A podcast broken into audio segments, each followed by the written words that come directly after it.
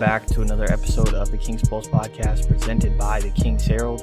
My name is Brendan Nunes, and man, it's some exciting times for the Sacramento Kings. The trade deadline just passed, and excuse me if I sound a little tired. It is very late, or I guess early on Super Bowl Sunday. The Kings played their second game after acquiring Domantas Sabonis just last night. And the first game with Donte DiVincenzo. Anyone unaware of the trades for some reason, and the reason I didn't have like an instant reaction on trade deadline day is I jumped on with James Hamm, the Kings Beat podcast, and obviously everybody should check out all the work that James is doing. Phenomenal work consistently coming out there. But the moves, we talked about the Sabonis one a little bit with Mark Schindler on the last episode here, which was Domantas Sabonis, Justin Holiday, and Jeremy Lamb to the Sacramento Kings in exchange for Tyrese Haliburton, which was heartbreaking for the entire fan base, organization, every media, myself, obviously, everybody involved, I'm sure. But again, Sabonis, Justin Holiday, Jeremy Lamb for Tyrese Haliburton, Buddy Hield, and Tristan Thompson. And then the other move that Monte McNair, and there was also a 2023 second round pick going to the Sacramento Kings in that deal as well. Pretty crazy that Monte McNair was able to get Domantas Sabonis without including any picks. Like, I know that Tyrese Haliburton isn't nothing. I understand people that are skeptical of that deal. I know Rich Ivanowski is skeptical of the direction that Sacramento and Monte McNair, Wes Wilcox, the whole front office has decided to take at this deadline. I'm sure a lot of people listening here saw his grade when the Kings Herald did their kind of roundtable, and I barely missed the cutoff before they ended up uploading that, so I actually didn't have a grade in that piece. But I understand being down on it from the perspective of how much better do these moves make this team? Because if it's not enough to where they're better than an 8 seed, then the team control with Tyrese Haliburton is where this gets a little bit suspect. But I'm admittedly going to be pretty optimistic in this pod today. I understand the skepticism that we've seen from people, but they've been playing well, and I think that the entire year. Been playing well, meaning these two games, and admittedly against not great opponents, Minnesota Timberwolves and the Washington Wizards, without Bradley Beal or the Kristaps Porzingis that they had just traded for. So I get that it's not exactly a great gauge when it comes to the competition level that they've played, but I think we've seen different enough styles that there's reason to be optimistic. And while Tyrese Haliburton is great, and I think going to be a full-time all-star in the league, like I think very, very highly of Tyrese Haliburton's production and future in the NBA. Domantas Sabonis is a 25-year-old that's been an all-star twice already. So certainly nothing to scoff at himself, and he's got 2 more years left on his deal after this season. He's getting paid less money than Buddy Hield barely over those next 2 years, which is pretty crazy. I like Justin Holiday, who has 1 more season remaining after these final 24 games that are remaining in this season. Justin Holiday is a guy that, to me, is... I understand him being the starter on this team. I think that it makes sense to have him in the starting lineup moving forward. He's a quality 3-point shooter who does it on decent volume, which is important for what Sacramento lost in Tyrese Haliburton and Buddy Hield, 2 guys that shoot, that are elite 3-point shooters. And Justin Holiday in Indiana this season was shooting 37% from 3 on 6.9 attempts per game. In these 2 games that he's played with the Kings, he did go 0 of 6 in that Minnesota game. And then in the game against Washington, he was actually a 4 of 6 from 3. And he has this 2-man game with Sabonis. You know, 24% of Sabonis's total assists this season, while with Indiana, were in connection with Justin Holiday. And we have not seen that there was no other teammate that Sabonis assisted more often than Justin Holiday. So they have a little bit of a pre-built synergy chemistry between them that they're bringing to Sacramento. I think that Justin Holiday is clearly very articulate when we got the chance to speak to him in post-game. And by the way, in today's episode, there's going to be a lot of clips from Sabonis, McNair, Donte, Alvin Gentry, a lot of clips because we got a lot of press, and I think things that are important to hear from the fan base. And kind of all over the place here. I have so many things that I want to talk about, and I know I'm not going to be able to fit them all into this episode. But I really like Justin Holiday. I think that he brings a lot on the defensive end of the floor. I think he's a smart player that plays within himself, keeps the ball moving.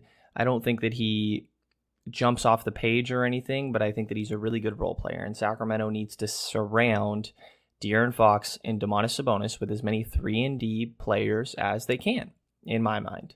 And Justin Holiday fits that. He is on the older side, so I understand I'm not viewing Justin Holiday as some long-term piece in Sacramento personally. He's 32 years old, again, with 1 year, $6.29 million remaining going into next season, but I think he can start the rest of this year. I certainly wouldn't mind him starting next year as well. And feel pretty good about how he fits alongside that duo of Fox and Sabonis. Jeremy Lamb is interesting. Jeremy Lamb's dealt with a lot of injuries throughout his career, especially since he went to Indiana in 2019. And Jeremy Lamb is 29 years old. He's close to 30, 6'5". He had an ACL and meniscus injury during his with Indiana, not this season, but in 2019-20. This was a game in Toronto.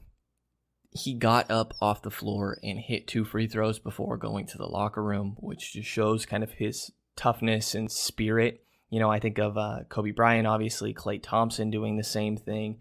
I want to say I'm sure there's a couple others that I'm forgetting as well, but obviously shows his toughness. And I really think of Lamb, who's an expiring $10.5 million contract. I think there's a really good chance he's not on this team next year. But I think that he's a really solid Terrence Davis replacement for the rest of this season. Terrence Davis is out for the rest of the year because of the way that he landed in Boston, caused an issue with his hand. So he had surgery, and the timeline was 3 months, which is pretty much the rest of the season. They didn't officially rule him out for the rest of the season, but the timeline they gave, in all likelihood, the Sacramento Kings will be not playing into the second, third round of the playoffs. So I think of Jeremy Lamb as a guy that can give you nights of 15 points kind of here and there, and it'll be interesting to see what his role is. The other trade, obviously, that took place was Marvin Bagley getting sent to the Detroit Pistons in a 4-team deal where Sacramento is getting back Donte DiVincenzo, the guy that clearly Monty likes and had originally tried to sign and trade Bogdan Bogdanović for over a year ago at this point. So Bagley for Donte DiVincenzo, Trey Lyles, and Josh Jackson. I think we were all shocked that Marvin Bagley is able to get you that type of value, right? Like, we all, I guess I shouldn't speak for everyone. I was ready to move on from Bagley for a little while. Bagley made it clear he was ready to move on from Sacramento. And, you know, as much as the additions are really important when it comes to what's going to be different for the Sacramento team moving forward, I think some of the subtractions are pretty notable too. Buddy Hield and Marvin Bagley, two guys that made it clear they didn't want to be in Sacramento. I think like we heard issues with communication all year long on the floor. I think there were some maybe questionable decision making on the floor as well. And you're going to hear in some of these quotes something that gets praised so often in these post games after Minnesota and after Washington with this new group of guys around, is that we hear Alvin Gentry say it, you'll hear Donte DiVincenzo say it here, that there's a lot of smart, high IQ players on the team, and that makes it easy. And that's so weird to hear. But Bagley and Buddy certainly didn't fit that description. They're not around anymore. Like, Sabonis, smart player, right? I think that Donte DiVincenzo fits that. I think Harkless is a smart basketball player. Obviously, Harrison Barnes fits the description, as does De'Aaron Fox. Chimezie Metu, I think, can be. I would say Richaun Holmes is definitely a smart basketball player. Davion Mitchell, definitely high basketball IQ. So there is really a lot of guys on this team with a high basketball IQ, which is so weird because just a week ago, it was like the decision-making was so suspect all the time with this team. Yeah, man, they played well in these two games. In this game against the Minnesota Timberwolves, they really started off slow in that first quarter, and you could tell that, I mean, Sabonis and the new guys, they didn't know they were going to play until 70 minutes before tip-off. They did not have a single practice with their new teammates. They did a walkthrough that morning, and that was it. But really no time to gel with their teammates out there. And it looked like in the first quarter, it was kind of trying to run some sets, and there's a lot of guys standing on top of each other or poor spacing because they don't know exactly where they're supposed to be on the floor, which is just going to happen with a new team. And then once Alvin Gentry and kind of the guys look to go towards a little bit more pick and roll and just simplistic basketball rather than trying to run some sets or things like this. And I think as they started to get a feel for each other, you saw things start to click. And I mean, what says that more than scoring 42 points in the second quarter, right? And the Kings end up playing really, really well to close out that game and hold the Minnesota Timberwolves to 18 points in the fourth quarter, which is really impressive for a team that's also struggled defensively. This is a very, very different team, I think, is kind of the larger point here. Like we heard rebounding be an issue all year. We heard communication be an issue all year. At times, pace was questionable throughout this year. Sabonis said that he's never played on a team with this high of pace. And Gentry pointed out that, you know, the way that Sabonis rebounds the ball and is able to outlet pass or dribble it up himself enables so much more pace in the offense. And we saw that consistently over these next two games. And, you know, we'll have to see, and De'Aaron Fox acknowledged this himself, that after the Washington game that we'll have to see how this team responds when they meet adversity, right? When some of these losses start to flow in. But they were down 13 points against the Wizards, and they ended up bouncing back and winning that game. They kept composed. And what did we hear all year long? That when the team got punched in the mouth, they weren't able to hit back. And they did that in both of these games. There were moments where they had fallen down by double digits in both of these games that since Sabonis has been added to the team, and they fought back, kept a strong mental, and were able to push through. So I think that that's very notable. I'm going to slow down with all my ranting of just my excitement and all these guys that are around. I'm going to get to DiVincenzo and Lyles and Jackson here in a moment, but I'm going to play some of the post-game clips that we got after that first Minnesota game that featured Domantas Sabonis' debut, where he had 22 points, 14 rebounds, and 5 assists, which, by the way, the crazy part is that's kind of a normal Sabonis game. Like, holy shit. Whoa. Justin Holiday, 6 points, 4 assists, 2 steals, 2 rebounds, only 2 of 11 from the field, 0 of 6 from 3, like I said. And then Jeremy Lamb in his debut as well, 31 minutes, 14 points, 5 assists, 6 rebounds, 2 blocks as well, 4 of 11 from the field and 3 of 8 from distance. A whole lot of passing going on this team. You know, 5 assists from Sabonis, 4 from Justin Holiday, 3 from De'Aaron Fox, 3 from Harrison Barnes, 3 from Richaun Holmes, 7 from Davion Mitchell. We have 5 from Jeremy Lamb. Sabonis adds a different element, and that's exactly what Alvin Gentry said post-game against Minnesota after those three guys made their debut. Coach, how did Sabonis' dynamic passing kind of set the tone for everybody else on this team tonight and, I guess, motivate them to move the ball around in ways we haven't seen? Yeah, I think you're exactly right there. And I think what happens in those situations is that those kind of things become infectious, I think. And so what happens is that the next guy, as a matter of fact, doing one time out, I said, I think we're overpassing. You know, we're passing on shots. And I love the unselfishness, but we're passing on shots that we shouldn't normally pass on.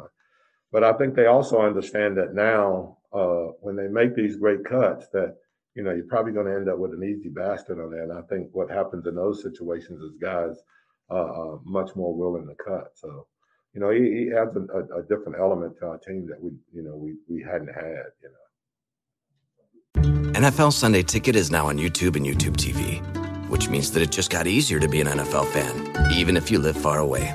Like maybe you like the Bears, but you're hibernating in Panthers territory. But with NFL Sunday Ticket, your out-of-market team is never more than a short distance away, specifically the distance from you to your remote control. NFL Sunday Ticket, now on YouTube and YouTube TV. Go to youtube.com/presale to get $50 off.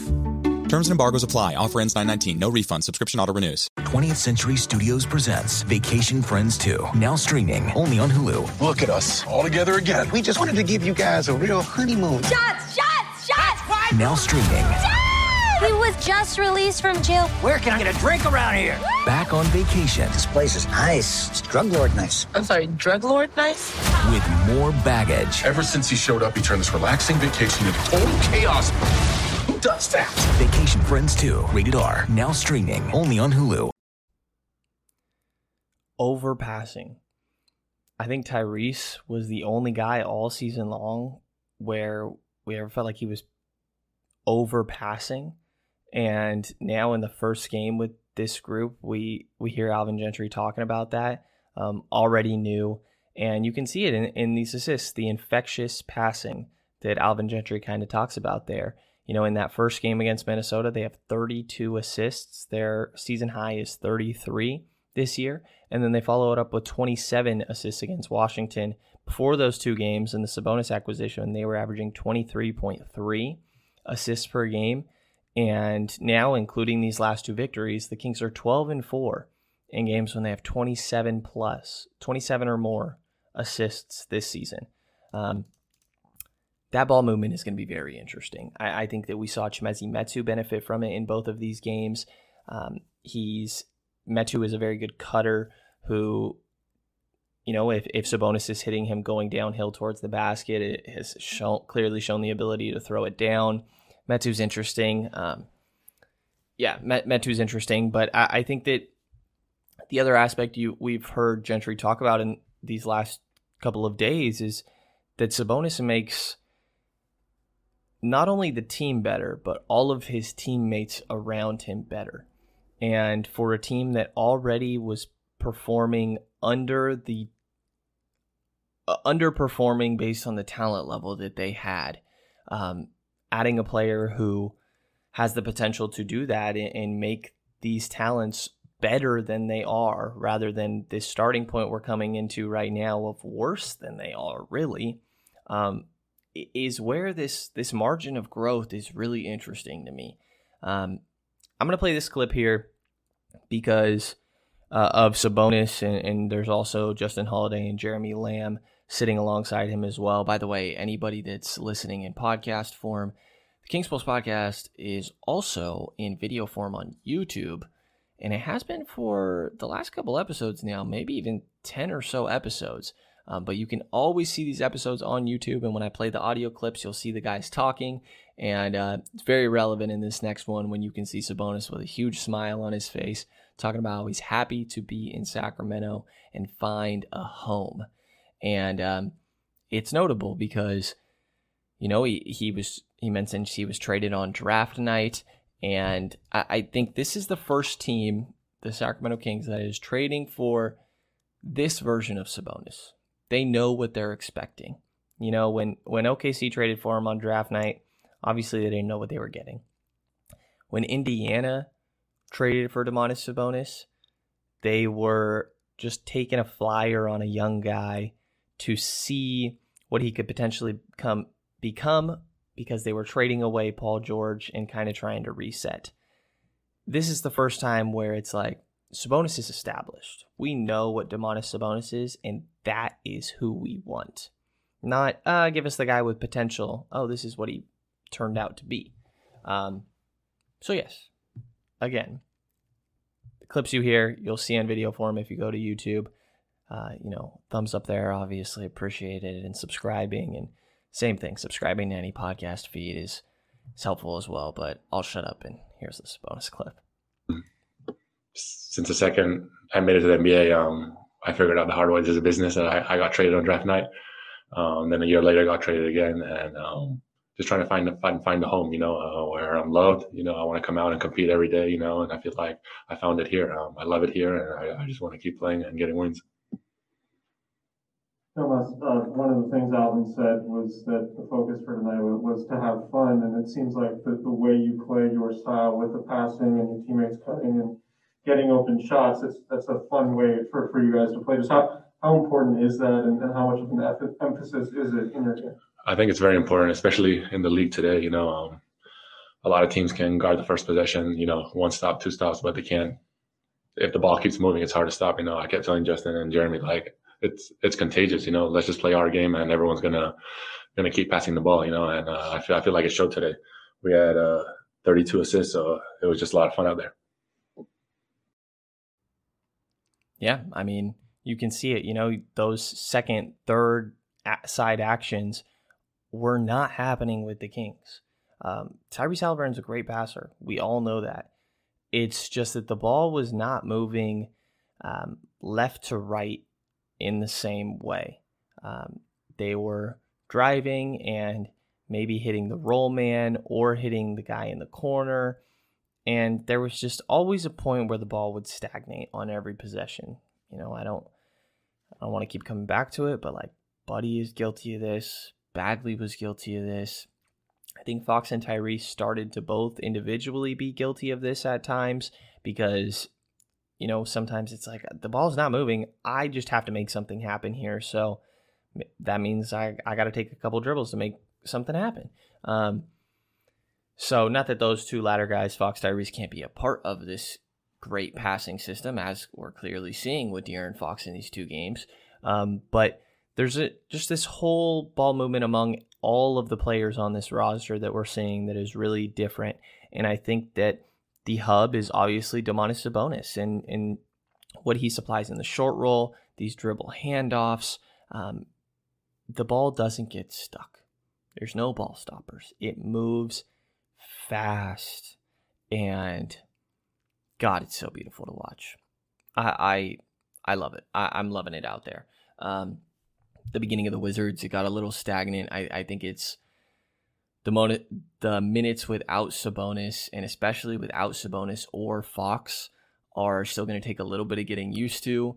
Davion Mitchell's been playing phenomenal. I am going to probably next episode really spend some time on Davion Mitchell and Harrison Barnes, because I think they're two very important pieces moving forward for this Kings team, who have been playing extremely well as of late. But there's enough to talk about with all the new guys right now that I'm going to hold on for that one for a little while here. So we heard those things about the guys from Indiana. I want to touch on the three players that were acquired in the Bagley deal, starting with Donte DiVincenzo, who is just turned 25 years old. The Big Ragu is a absolutely phenomenal nickname, by the way. And he's interesting because, I mean, let's start this. He started 66 games last year for the team that won the NBA championship. He was starting into the playoffs until he tore a ligament in his ankle in Game 3 of Round 1 of the Bucks series against the Miami Heat. And in that season, prior to going down, he was averaging 10.4 points, 5.8 rebounds, 3.1 assists, which is far from nothing considering the guys that were around him. A little over a steal per game in his 27.5 minutes on 42% from the field, 37.9% from three on 5.2 attempts from range per game, as well as 71.8% from the free throw line, even though he hardly gets there. 3-and-D with offensive versatility and really defensive versatility for his size. He's only 6'4", but Gentry told us post-game after DiVincenzo's debut for Sacramento, which was in Washington against the Wizards, that he feels like Donte can guard 1s, 2s, and 3s. De'Aaron Fox was very complimentary of DiVincenzo coming from a championship team. And the audio was a little bit choppy when we talked to Fox, or I would have included it in here. But the quote I have instead from De'Aaron, again, post-game against Washington on Donte DiVincenzo, is, quote, him coming and being a guy who's been on a championship team, he's brought that level of intensity, that level of communication, end quote. And yeah, he talked a little bit about how, you know, there were communication issues before. Like we've heard all season long that communication has been an issue, and Donte very clearly supplies that. I'll let you hear from the man himself, Monte McNair, who made this trade that we got to talk to earlier today, prior to that Wizards game on the Donte DiVincenzo acquisition. Yeah, Donte is certainly somebody we've targeted for a while, and we're very excited to finally bring him into the organization. And you know, I think we've already seen since he's come back, you know, he's progressing well and starting to have some bigger games. And you know, this is a guy who was starting in the playoffs last year for the eventual champion. So we know what he can do on the floor. We're excited to see him come in and do it here for in a Kings uniform finally. Yeah, anyone watching on YouTube, you can see a little bit of a chuckle and smile from Monte at the beginning of that clip because he gets asked about, you know, I believe it was Deuce Mason that asked the question, Deuce and Mo show, which is obviously great. Everybody should check out. Mentioned the idea that, like, oh, obviously you guys have been targeting Donte for a little while now.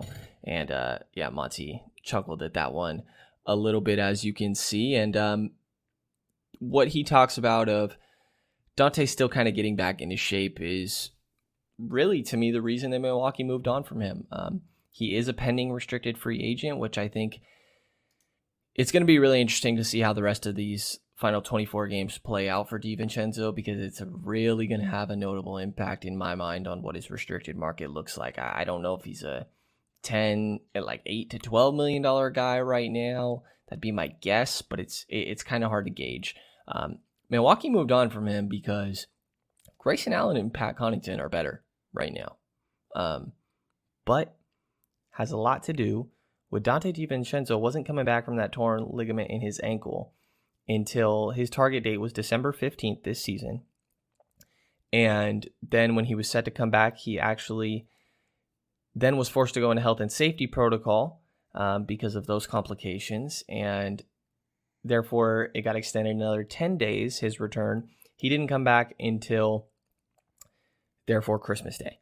And he's only played 17 games for the Bucks since then, averaged 7.2 points. He averages 20 minutes a night, 7.2 points, 3.5 rebounds, 1.7 assists on, get ready for this one, 33.1% from the field, 28.4% from three on 4.4 attempts per game, and then 85.2% from the free throw line. Again, he doesn't get to the line all that often, but we're going to see how he progresses this year. He's still getting his game back, and I'll play a clip of Donte himself kind of talking about that in a moment here, but I think that it's not about right now with Donte. It's about having him around for a little while. And I think that there's multiple guys that fall in that. Let me play this clip from Donte so he can kind of give a little bit of his own take on, explain his injury, and you guys can hear a little bit from Donte DiVincenzo here before I go further. Hey, Donte, welcome to Sacramento, man. You know, do you view this move as an opportunity? You know, the change from going to a team like Milwaukee to the position that Sacramento is in, as an opportunity to maybe kind of expand your game and show a little bit more of what you're able to do? Yeah, I mean, Yes, but I don't really think about that. I'm just trying to, you know, bring what I've done in Milwaukee here. And I think the thing I had there was just my energy and my effort. I think that's going to be contagious. And then as the basketball side, just go out there and play. Not worry about anything else, but just playing, having fun, and getting wins.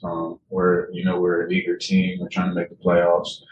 So every game that we go out there is going to be meaningful. So I'm not looking at it as a selfish standpoint, just trying to go out there and get shots and trying to, not get more shots than I did in Milwaukee. I'm just going out there to play basketball the right way.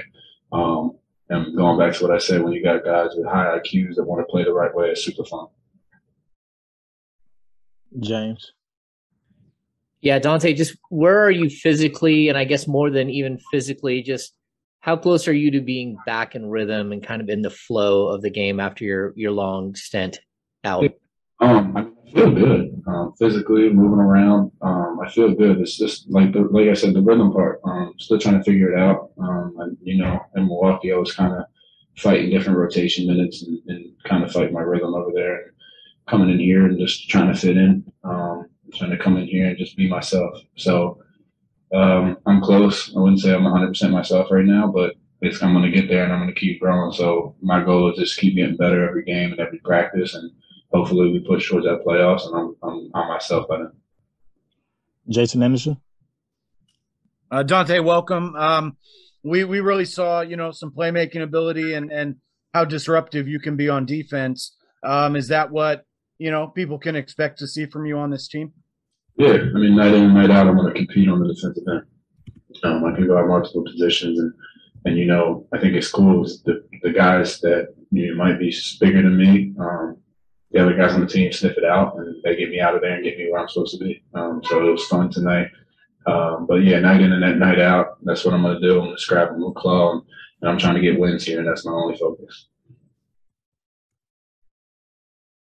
Sean Cunningham, last question. Yeah, Donte, I figured to ask it again since we had some audio problems, but not when you were almost traded to Sacramento, what was that experience like? And then coming here, does it just kind of feel natural that this is the place where you kind of belong? Yeah. Well, those 48 hours or whatever it was super, super weird for me. Thought I was coming here and then I didn't. And, it took a little bit of time getting back adjusted where I was at. But at the end of the day, it's a business and you got to go about your work. So then coming along to this trade deadline, when I got the news I was coming here, I was super happy. Like I said, it was meant to be. And that mutual respect and that, wanting to be here and them wanting me here. It's a super good feeling and it makes you want to go out and play as hard as you can for not only the team, but also the organization. What's with all these dudes that want to play in Sacramento? Like, I don't know. I can understand the logic. I'm not saying they're crazy for it. It's just different. Yeah. And maybe there's an aspect of, you just got traded here. What else are you supposed to say? But, no, I think Donte and Sabonis which are obviously the two highlights here, both seem excited and are saying all the right things. And the other standout to me is Justin Holiday. After that, Jeremy Lamb is expiring. Trey Lyles is also a piece that was part of the return for Marvin Bagley, and so is Josh Jackson. I'm going to be blunt.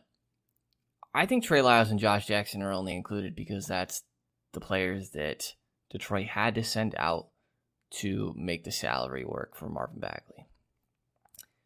Does that mean that they can't make some sort of impact in this final stretch? No, they could. I think that they both have potential to do that. But I think that if I'm not going to put expectations on either of those guys, because I think if I do, I'd get disappointed. Trey Lyles is 6'9".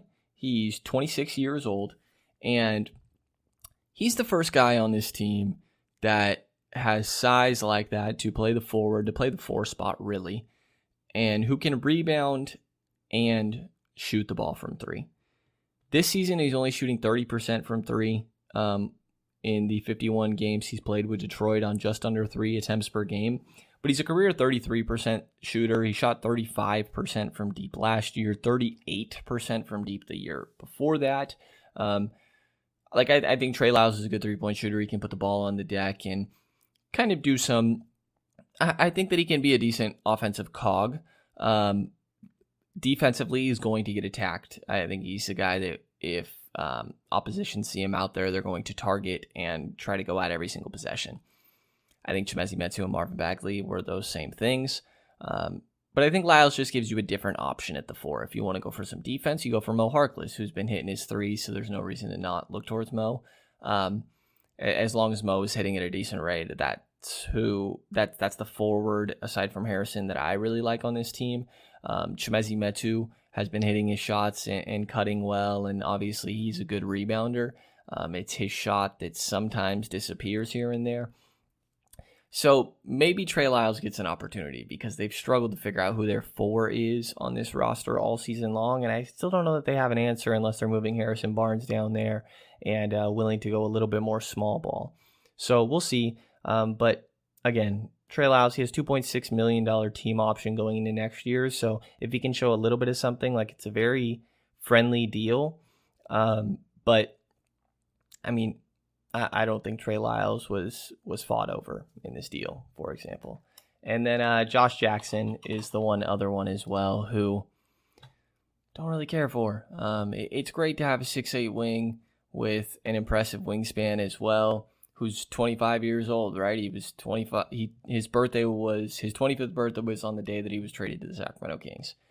But what does he do? Like, exactly? I don't really know. Monty talked about him being like a versatile defender, right? Who's athletic and has had games of putting it together. And he's right. He's also not going to go out there and say, oh, Josh Jackson was the $5 million salary that Detroit had to send out in a deal. You know what I mean? So, but JJ scored 20 or more points 10 different times last year, including 31 points once.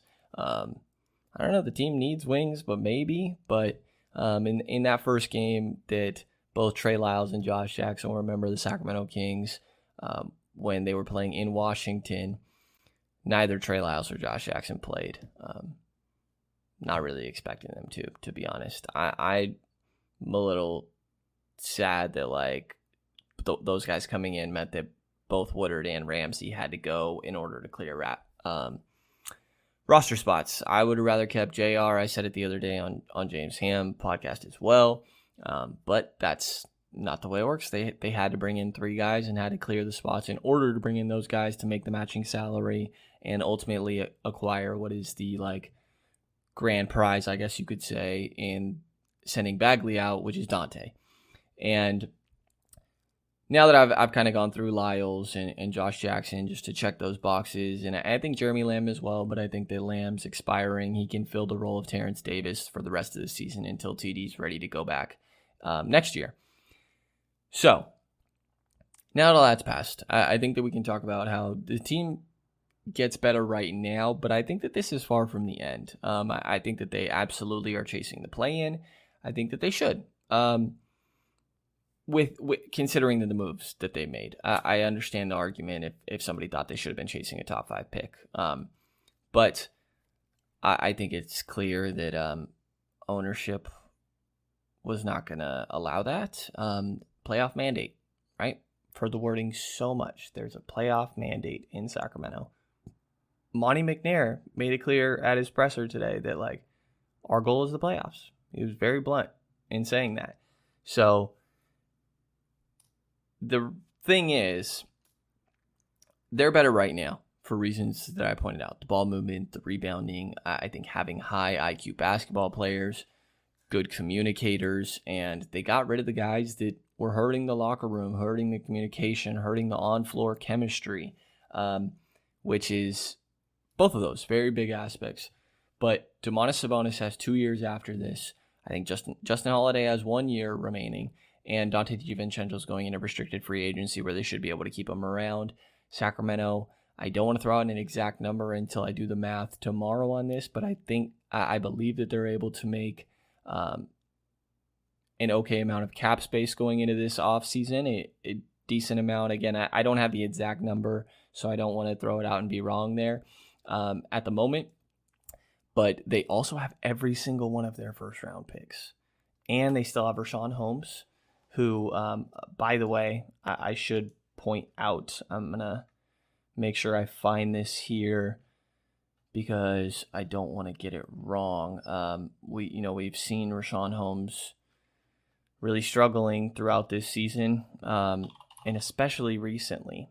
And I admittedly thought that it had something to do with the trade, all the trade talk that was revolving around him, and maybe it did. I'm not trying to say that it for sure did not, but Dr. Holmes's mother put out something on Twitter last night after the Washington game. Somebody said that Richaun Holmes is not right at the moment, and her response here, it actually got deleted. So got me thinking I shouldn't share this. Holmes had a family, had something going on in his personal life that I think has been... I'm hesitant because she deleted this and I don't know how much I should share. If she deleted it, she probably doesn't want this to be all too much public information, I guess. Holmes has some personal things going on that I think could be affecting what's going on right now. Point being, Monte McNair still has assets to make more moves to add to this roster in the offseason and years following. If, for example, Donovan Mitchell were to become available because he doesn't want to stick around Rudy Gobert. And again, I'm just kind of throwing out hypotheticals, but you never know. James Harden just asked out after like half a season, right? If Donovan Mitchell were to become available, if Jaylen Brown were to become available, if John Collins were available again this offseason, Monte McNair has these decent salaries of Harrison Barnes and Richaun Holmes that are also good value deals, and every single one of his first-round picks to still go make moves. And it was refreshing to hear Monty talk about, yes, playoffs are the goal, but we're not being short-sighted with this. And here is General Manager Monte McNair talking about that right after the trade deadline to us at the media. This move is not just about now. It's about now and the future. And like I've said, we added multiple guys who are going to help us now, certainly, but will be a part of our future going forward. And certainly we want to win. We have 25 games left. We want to win those. And if the cards fall that put us in the play-in tournament, we'll try to win a game or two there and get into the final eight. But this is also about next year and the year after and putting ourselves in a position where we will continue to not just be in the playoffs, but compete there year in and year out, continue to grow this thing. So, this was about a multi-year kind of improvement. And, certainly we hope the dividends start paying off right now, but this is not just about the next 2 months. Yeah. I'm not going to spend too much more time on this episode, I don't think. I wanted to throw a lot of quotes your guys' way because I think that it's very useful to hear from the people that are making the decisions or coaching the team or out there actually making the impact themselves and playing alongside one another. And there's some new voices for the fan base to kind of get used to and personalities to learn and potentially... I guess adore, you could say, and be excited to kind of represent the Sacramento Kings. I think these big differences you're hearing of some high IQ basketball consistency. Hopefully, we'll see about the consistency because again, this same roster that we were talking about being horrific like a week ago, at least when it came to the actual results, started out 5-4 against really high level opponents at the beginning of the season, and everybody was feeling good. So until this roster with Sabonis and DiVincenzo and Justin Holiday and Jeremy Lamb and Trey Lyles and Josh Jackson all hit some sort of adversity themselves and how they respond, I guess it's premature for me to say consistent. But differences for sure is ball movement, rebounding. I think that the pace will be able to be more consistent. I do think that this team is deeper. If Richaun Holmes can fully embrace this backup center role, which I would understand Richaun Holmes, I would be frustrated if I was Richaun Holmes. Just got this financial commitment that was going to be the starter on this team, and he probably wanted more money. You know, it was rumored that he wanted 4 years, $80 million, and he ended up getting 4 years, $47 million.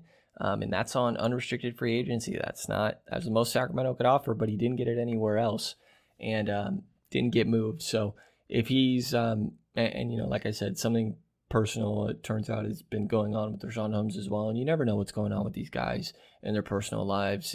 They're not obligated to disclose anything or anything like that, obviously. But, you know, you never know what's going on behind the scenes, I think. And sometimes there's dudes that deserve benefit of the doubt, and I probably should have given that to Richaun Holmes a little bit more than I did throughout this season. But him being your backup center with Domantas Sabonis as the starter, again, changes I think that we're going to see here is you have high IQ basketball players everywhere pretty much. I think there's a couple that aren't, but probably don't get that much run. I think you have great passing. I think that there is better rebounding. I don't think we hear that be the same type of issue. And just the energy around this team. There was a really bad vibe, feeling, energy, whatever you want to say, a week ago. And all of a sudden there's a sense of excitement. So if they can continue this momentum, it's going to be really nice to watch the Sacramento Kings moving forward. And while I get the 10 seed is not some amazing goal that we should be running around and celebrating, I think that it is a step in the right direction. I think that if the team is sitting in the 9 or 10 spot, that they will have a real chance to win at least one of the play-in games, maybe two. And if you make a playoff series, I think that's great experience for some of these guys. And there's room to improve from there because, like I said, Monte McNair still has every single one of his draft picks available to him. So it's going to get interesting. Overall, I think Monte McNair, Wes Wilcox, and everybody in Sacramento's front office did a good job at this trade deadline. I'm excited to see this moving forward. I would guess that De'Aaron Fox is excited to see how this goes going forward. It sure seems that Domantas Sabonis is excited going forward. Donte DiVincenzo gets an opportunity to, I know he's coming from a championship team, but now he gets an opportunity to be a focal point on a team if he can return to form, which I do think is a real question. Justin Holiday is being a leader on this team. We'll see how this affects Alvin Gentry moving forward, because if the team does perform well under Gentry, we know that there's certain incentives in his interim contract that if he does meet, he could get the full-time label and become the head coach for beyond this season, and maybe an improved roster means that's more likely to happen. We're going to have to see. It's still really, really early to jump to conclusions. But this is exciting.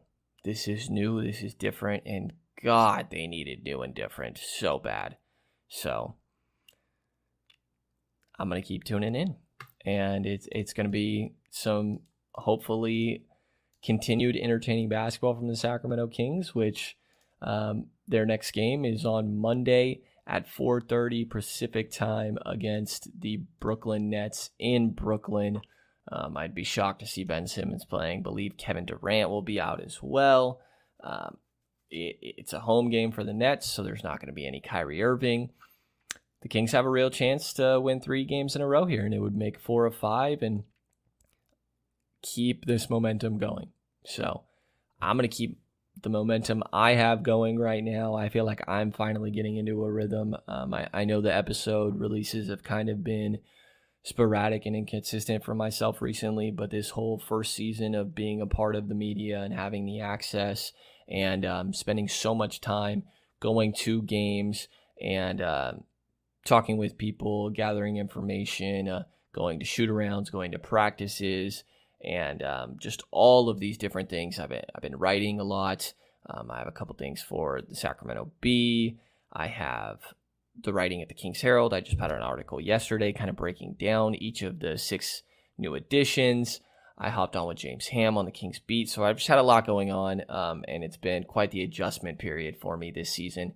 But I finally feel like I'm kind of hitting a rhythm. So to stay on top of all the new things I'm putting out here, definitely subscribe to the Kings Pulse Podcast on any podcast listening platform that you happen to be tuning in on. If you're watching on YouTube, which I do recommend, because especially when there's clips like this in these episodes, because it's great to see the facial reactions of some of these guys. And I think Monte and Donte DiVincenzo were two notable ones in this, to kind of see their little chuckles and reactions to the trade that could have been for Donte DiVincenzo over a year and a half ago.